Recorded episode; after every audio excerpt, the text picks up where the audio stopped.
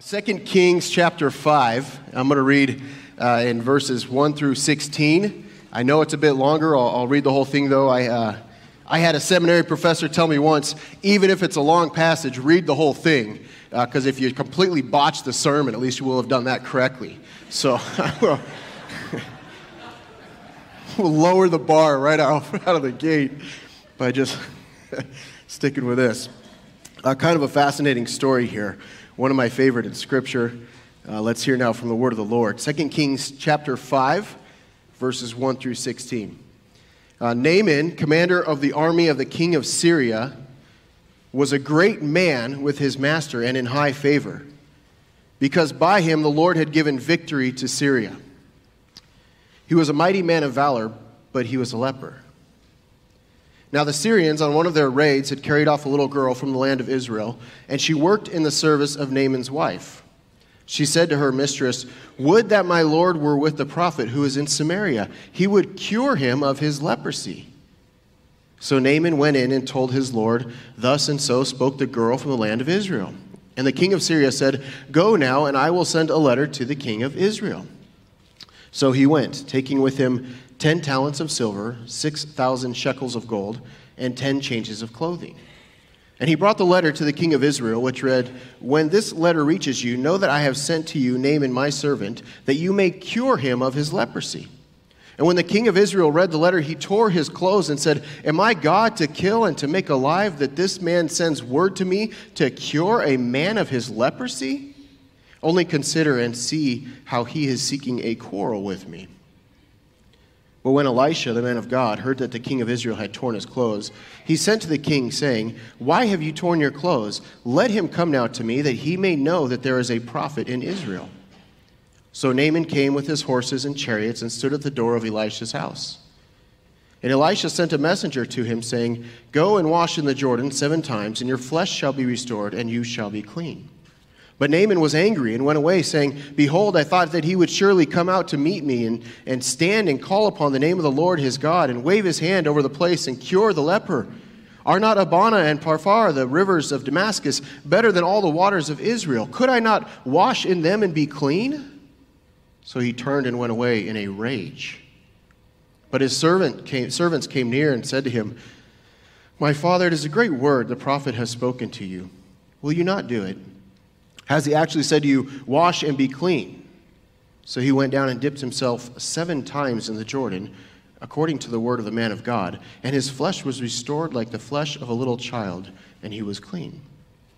Then he returned to the man of God, he and all his company, and he came and stood before him, and he said, Behold, I know that there is no God in all the earth but in Israel. So accept now a present from your servant. But he said, As the Lord lives, before whom I stand, I will receive none. And he urged him to take it, but he refused. Let's pray. Heavenly Father, as we come to your word this morning, help us to see here in, in your word uh, our condition before you, our natural condition. Help us to see clearly in your word the cure that you've brought to us in Christ. Help us, Lord, to see what you have called us to. Keep us, Lord, from the temptation of changing your word to match our lives, but may we be changed by your Spirit, evermore conformed into the image of your Son, Jesus Christ. In his name we pray. Amen.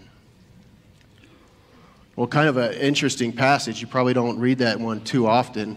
Uh, it's always kind of had my attention uh, especially when we get to the Halloween time of year, uh, because we start thinking about curses and all that. Uh, maybe you don't. I don't know. I'm, I'm more of a fall festival kind of guy than a trick or treat guy. I don't know about, about you. Uh, I've noticed Halloween's really grown, hasn't it? I mean, it's gotten big. It seemed like when I was a kid, we just did the trick or treat. You know, you've got the trunk or treat. I appreciate that. Uh, and then you let your parents look through your candy. You guys look through your kids' candy, right? I don't know what I'm looking for. I have four kids. Uh, one's here, plug your ears. Uh, I have no clue what we're looking for in the candy other than to make an inventory of what we want to take out of their pumpkins when they're asleep. it's called the dad tax, it's legal. Well, we were living on New England, out in New England once, and, and I met someone who kind of changed Halloween for me because uh, he was a wizard, like a legitimate wizard, and I was just shopping at the Dollar Tree. And this guy said, You know, are you excited about Halloween? And I said, Not really. How about you? And he was very excited. He was going to go to Salem, Massachusetts, you know, home of the the witch trials, like that place. And I said, that's interesting. And he said, yeah, because I'm a wizard. And he was like some certain level. And he pulled a wand out of his bag, which scared me to death. I didn't know if it had like a unicorn feather in it or what, uh, but it was a serious wand. And he said, we'd go there to practice cursing people. And I thought, I'm never shopping at the Dollar Tree again. like, I don't like curses. I don't want to be cursed. Uh, and so Halloween kind of scares me. That has nothing to do with the message this morning, but. Uh, we're going to talk about curses. We're going to talk about Naaman's curse. We'll talk about our curse. We'll talk about the cure or, or how we are cleansed. Uh, and then we'll talk about our call. So, so curse, uh, cleansing, and call. First, let's look at the curse. Uh, a little background as we come into the story here. Uh, Israel and Syria during this time, and it really for all time, are kind of at war. Think even this week, uh, Israel bombed some targets in Syria. Uh, this is nothing new under the sun, as, as Solomon would say. This is uh, centuries, thousands of years that these two countries in this region have been fighting each other. They're at war here, and, and Naaman, we read in verse 1, uh, is a commander of the king of Syria, a great man with his master, and high in favor. Interestingly enough, it says, because by him the Lord had given victory to Syria. He's a mighty man of valor, which normally we see attributed to David's men. So it's a high title in Scripture. Uh, he's an impressive guy. He's a general. He's probably very wealthy. He has a lot of fame. Uh, they used to worship almost the generals, not the actors and actresses of Hollywood, but it was the generals who commanded everybody's respect. They were the ones that got the followers on Twitter or X or whatever it is now. Uh, everybody loves Naaman except he's cursed.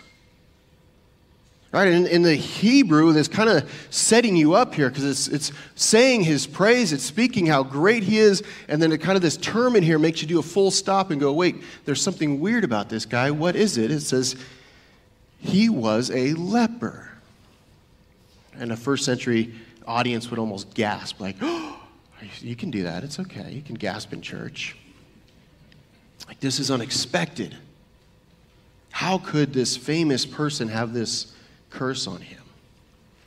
For those not familiar with leprosy, listen to this description from a, a, medical journal. It says leprosy generally begins with pain in various areas of the body.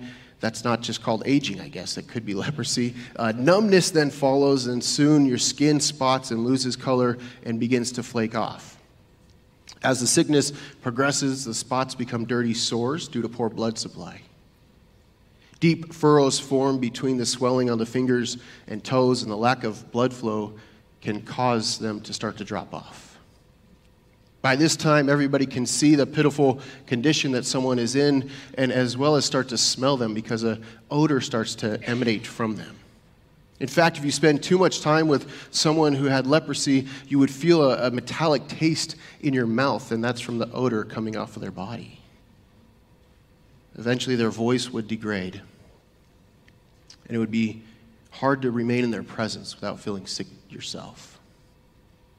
And while we do fortunately have cures for this disease today, there was no cure in ancient times. And so they were cast off into a colony by themselves, as, a, as the Old Testament even commanded.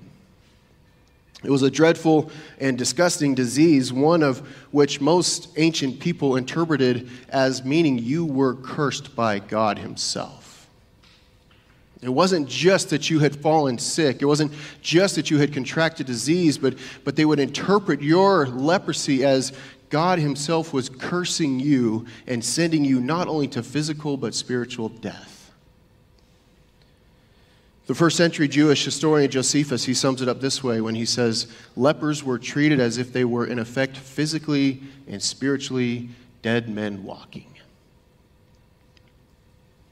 To be a leper was to carry a physical curse on your body and to interpret that curse as a spiritual curse upon you. To be living as someone who was before everybody else simply dying. So Naaman bears this, this terrible curse. And I would argue that his curse in this story is actually for us an image of the curse that we carry when we're born. We are all born, if you will, with leprosy of the soul. The scriptures are saying that if you could look at your soul in its natural state, if you could look at yourself as you're born into sin, that what you would see is a leprous soul slowly wasting away and dying. And it's a vivid image that we're meant to see of ourselves. Paul says in Ephesians 2, he says that we are all born dead in the trespasses and sins in which we once walked, following the curse of this world. That we are living people who are the walking dead, so to speak. And so maybe we could pause today and just ask where do we feel dirty? Where do we feel cursed before God? Where do we feel that if we were to stand before God Almighty, He would look at us and see the leprosy of the sin that spots our soul? But maybe more importantly, where do we find the cure? How can we be cleansed from our natural condition? Naaman, wondering the same thing for himself, of course, he sets out to find a cure. And how does he do it? Let's look at three different ways in which he tries to obtain uh, what I'll call an assurance of cleanliness. I know you have four blanks. Uh, let's go with three today. I think one was just a bad idea, to be honest with you. Let's look at the three ways. Even, even preachers, sometimes we just get a dumb idea. Um, there it is for you to see.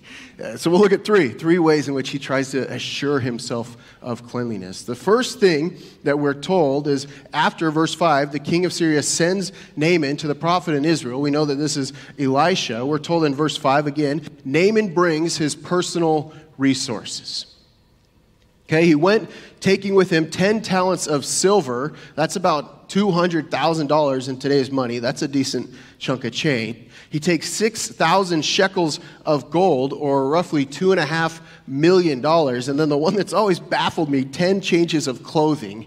What the heck? I'm always like, what is it, Versace or Gucci or what? Like, how do you know what kind of clothing to bring Elisha? I don't know if he's a Vans or a Converse guy. Uh, we don't know, but but Naaman brings his personal resources. He brings about $3 million worth of resources to try to buy himself a cure. On top of that, he brings powerful connections. Powerful connections. Verse 6 says that he brought the letter to the king of Israel, which read, When this letter reaches you, know that I have sent to you Naaman my servant that you may cure him of his leprosy. What's he doing? He's saying, if, if my finances, if I can't buy a cure, I'll make sure I can at least secure it through my connections to the king of Syria. Now, I preached at a, a church, a little, really cool church out in Albania once. It was built into a city wall. It was amazing. Uh, and I was kind of just awestruck walking into this place until this lady walked up to me and she said, My name is Sophia, I am a very powerful person because my husband is the mayor of this town. I was like, oh, good to know. Don't offend Sophia here. And then she was my interpreter when I was trying to preach, so that was weird. Uh, but she made it very clear right up front that she was kind of in charge and she was kind of a big deal because she was connected to a powerful person. And Naaman's kind of got this same idea. I'm going to come to the, the prophet of God Almighty, and if I can't buy him off, I'll at least make sure he knows who I'm connected to. He knows that I know a guy, and that guy's the king of Syria. So he brings his personal resources, he brings his powerful connections, he brings his professional reputation. Verse 9 he came with horses and chariots and stood at the door of Elisha's house. This is like the ultimate trick or treater right here, right? He's got, he's got an army behind him, kind of the ancient version of a professional resume, saying, if you're not going to accept my money, you can at least know who I'm connected to. And if that doesn't impress you, I'll check out the army standing on your front lawn. We're going to cure me now, one way or another. He brings of himself to try to find cleanliness before man and God. We see that in verse 9. When he brings his horses and chariots and stands at the door of Elisha's house, verse 10, Elisha sent a messengers to him, saying, Go and wash in the Jordan seven times, and your flesh shall be restored, and you shall be clean. And here's the point, friends God rejects what we bring. God rejects what we bring in order to come cure ourselves. And, and let me say this not only does God not accept what we have to offer Him as a basis for our cleanliness, but God, I would add, in His grace, does not accept what we bring to try to cure ourselves. Could you imagine a world in which you have to buy off God in order to be clean before Him? Can you imagine a world in which you had to know the right people to find eternal life? You imagine a world in which you had to try to intimidate God Almighty to be cleaned from your leprosy of the soul? I don't know if you've ever bought a house. It's kind of an intimidating thing, isn't it? Like, they, they want to know everything about you, don't they? Uh, they want to know where you work, know how much money you make. Uh, I've had to write letters to prove I'm qualified for the job, which always baffles me. Like, well, I convinced them to hire me. Why would I convince you that I'm qualified to work this job? They look at your credit, they look at your history. Uh, you you want to know a good realtor, so you want to know some people that know some people, so you can kind of get the hookup, right? There's there's like everything about you gets exposed to you know the almighty bank, and you're hoping and begging that they're going to fund you to buy a home. Can you imagine if eternal life happened the same way? That who you knew and what you made and what you've done in the past and how you're qualified to do the things that you're doing all had to be laid bare before God Almighty, and He would be the one kind of looking over your resume and your connections and your bank accounts and your credit history, and He would then decide based on those things whether or not to accept you into eternal life. I think it's very gracious of God to not do that to us. It's very gracious of God to, to say, friends, I'm going to reject that entire way of thinking. See, Christianity is not let me present myself before God, before God. Let me, let me lay everything out there for Him and let me hope that He accepts me. Friends, that's not what Christianity is. Christianity is that God brings us cleansing by grace through faith. That's what ultimately cures Naaman, isn't it? God says, I'm going to present to you a way in which to walk by faith and find cleansing. Faith, we know, has, has three aspects to it, okay? We have knowledge, assent, and trust. Three aspects to faith. Knowledge being someone tells me that something is true. I'm now aware of the true fact. Okay? Assent means that I accept that fact as truth and then trust I now walk in that thing that I've accepted as a true fact. You with me? Too early for that? I know that was big. I didn't use the Latin terms, so we should be all right. Well, what's he tell him? He says, Here's the knowledge piece. If you wash in the river Jordan seven times, you will be cleansed. That's the knowledge. Naaman doesn't accept that, does he, at first? He knows, according to the word of God through Elisha, that if he were to go to the Jordan and wash seven times, he would be cleansed, but he rejects that fact, at least at first.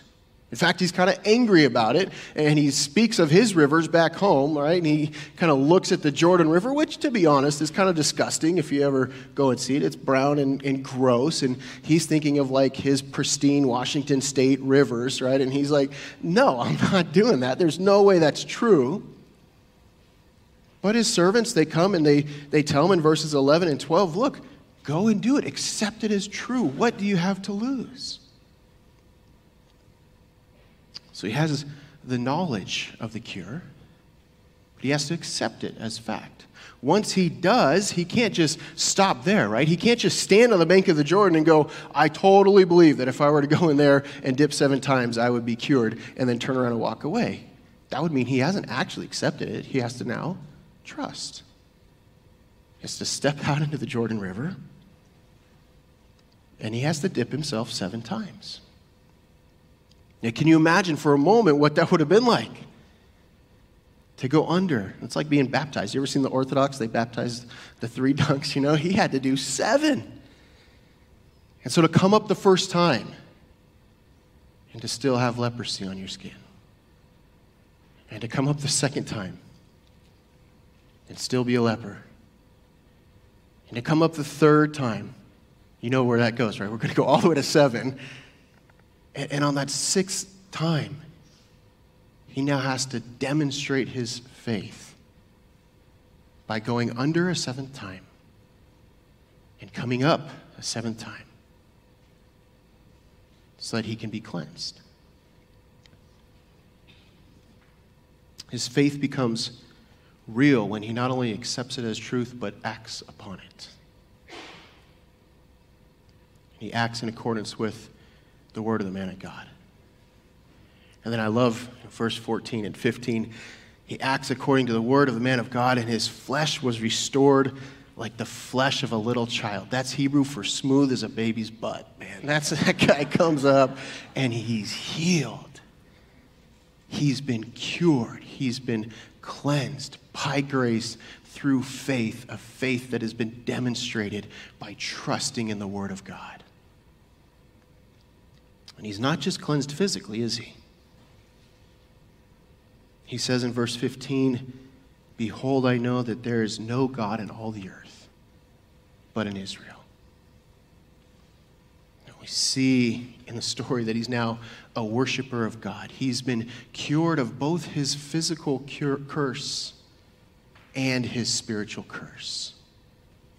And now he can truly worship God. Well, what about us? We don't go dip ourselves in the Jordan River seven times, do we?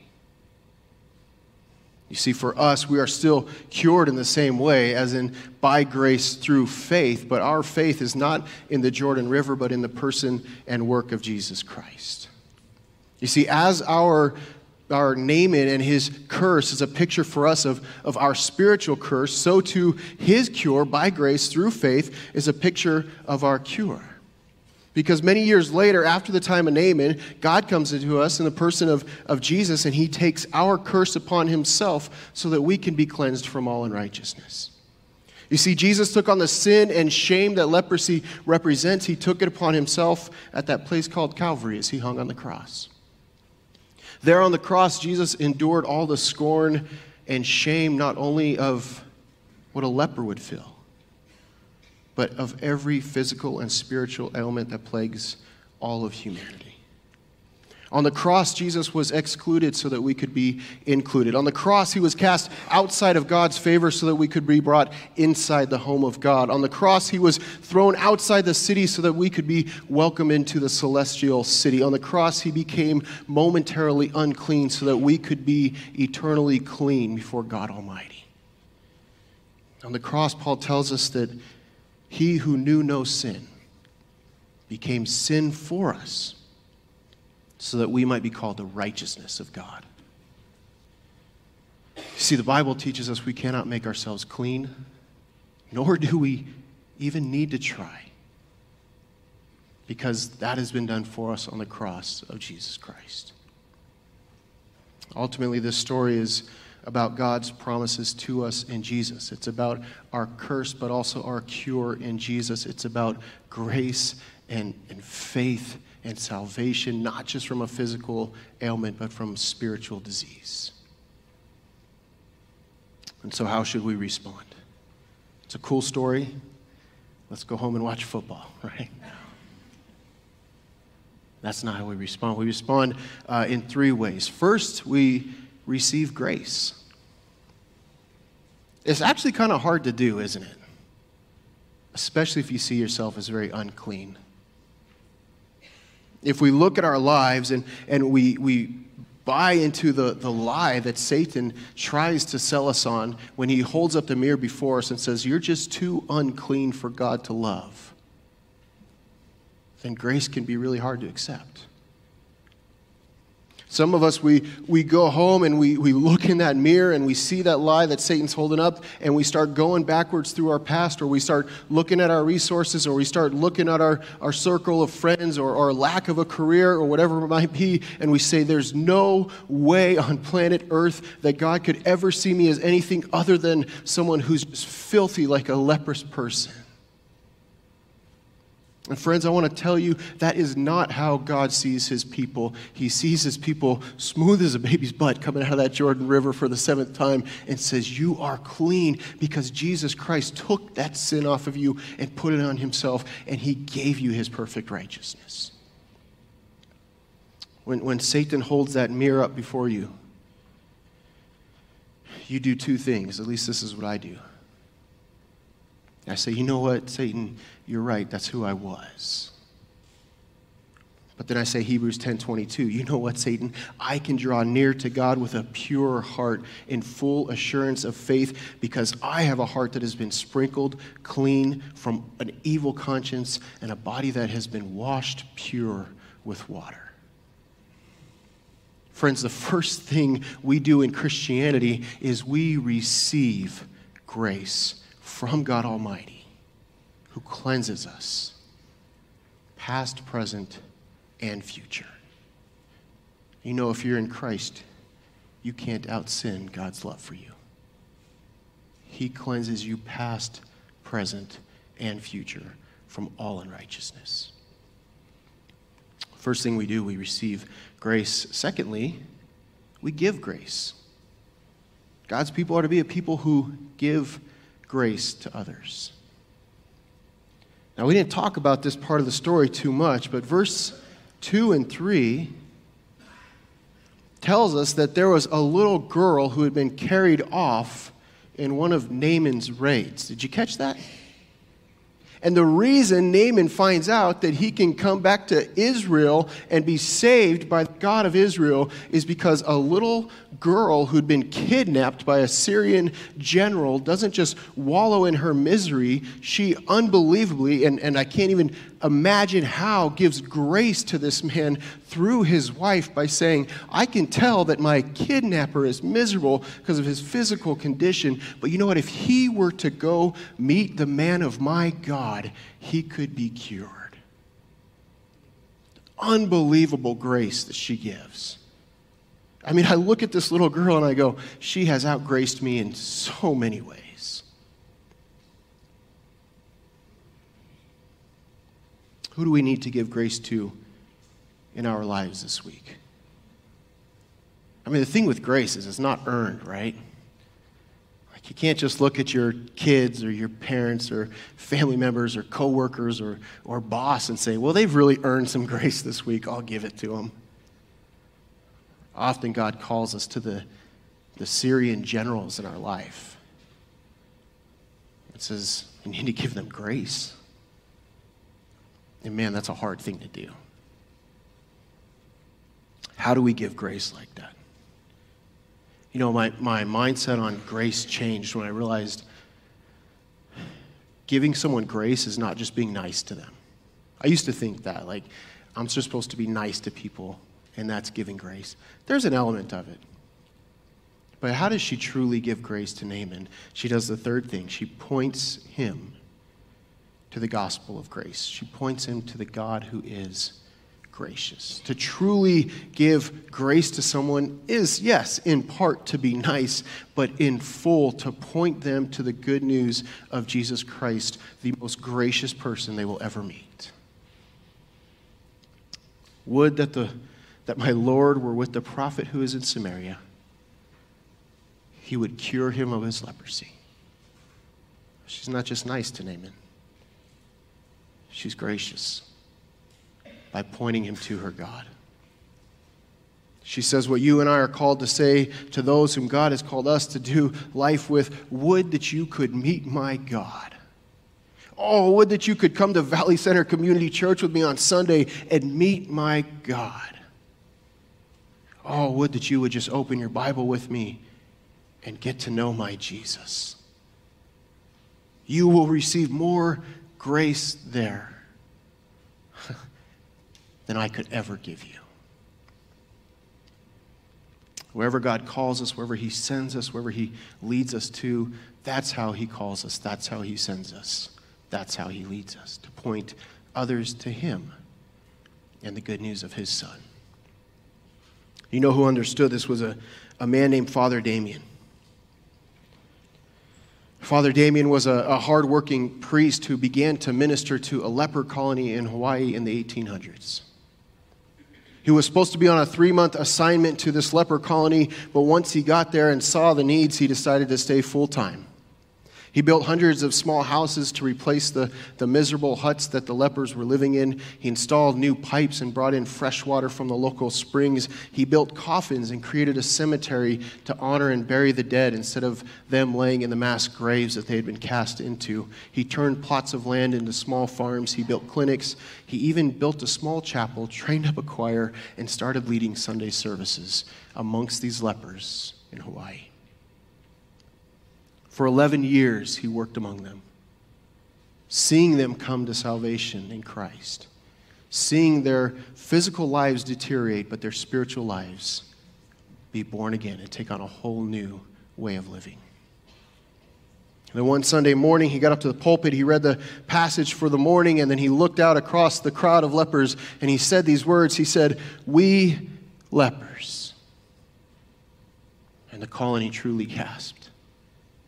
Because with those words, he told them that he had physically become just like them.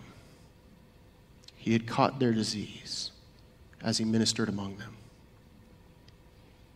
For four more years, he continued laboring amongst them as his body wasted away, as he died of the same disease that everybody else in that colony would eventually die from.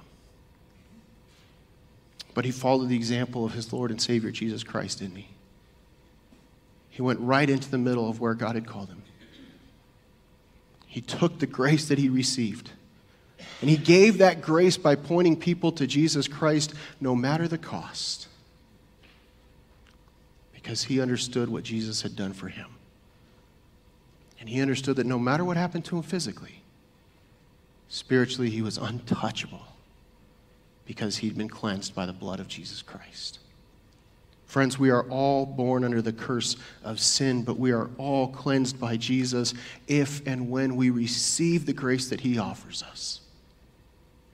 And then we worship him and we go out to live gracious lives, pointing others to the good news of our Lord and Savior Jesus Christ.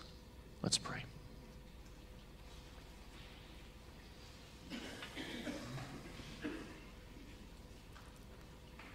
Oh, Heavenly Father, that we would be a people who not only see our condition before you and, and are pierced by it and humbled by it and at times broken by it, but Lord, that we would be a people who turn to Jesus Christ and receive the grace that He offers us so freely. Father, I pray if there's anybody in here today who is struggling to receive that grace that you would implant it deep in their heart right now. I pray that you would open their eyes that they might see their wonderful Lord and Savior, Jesus Christ. I pray, Lord, that, that as we leave this place, we go out with hearts of worship, thanking you for the work that you have done in us.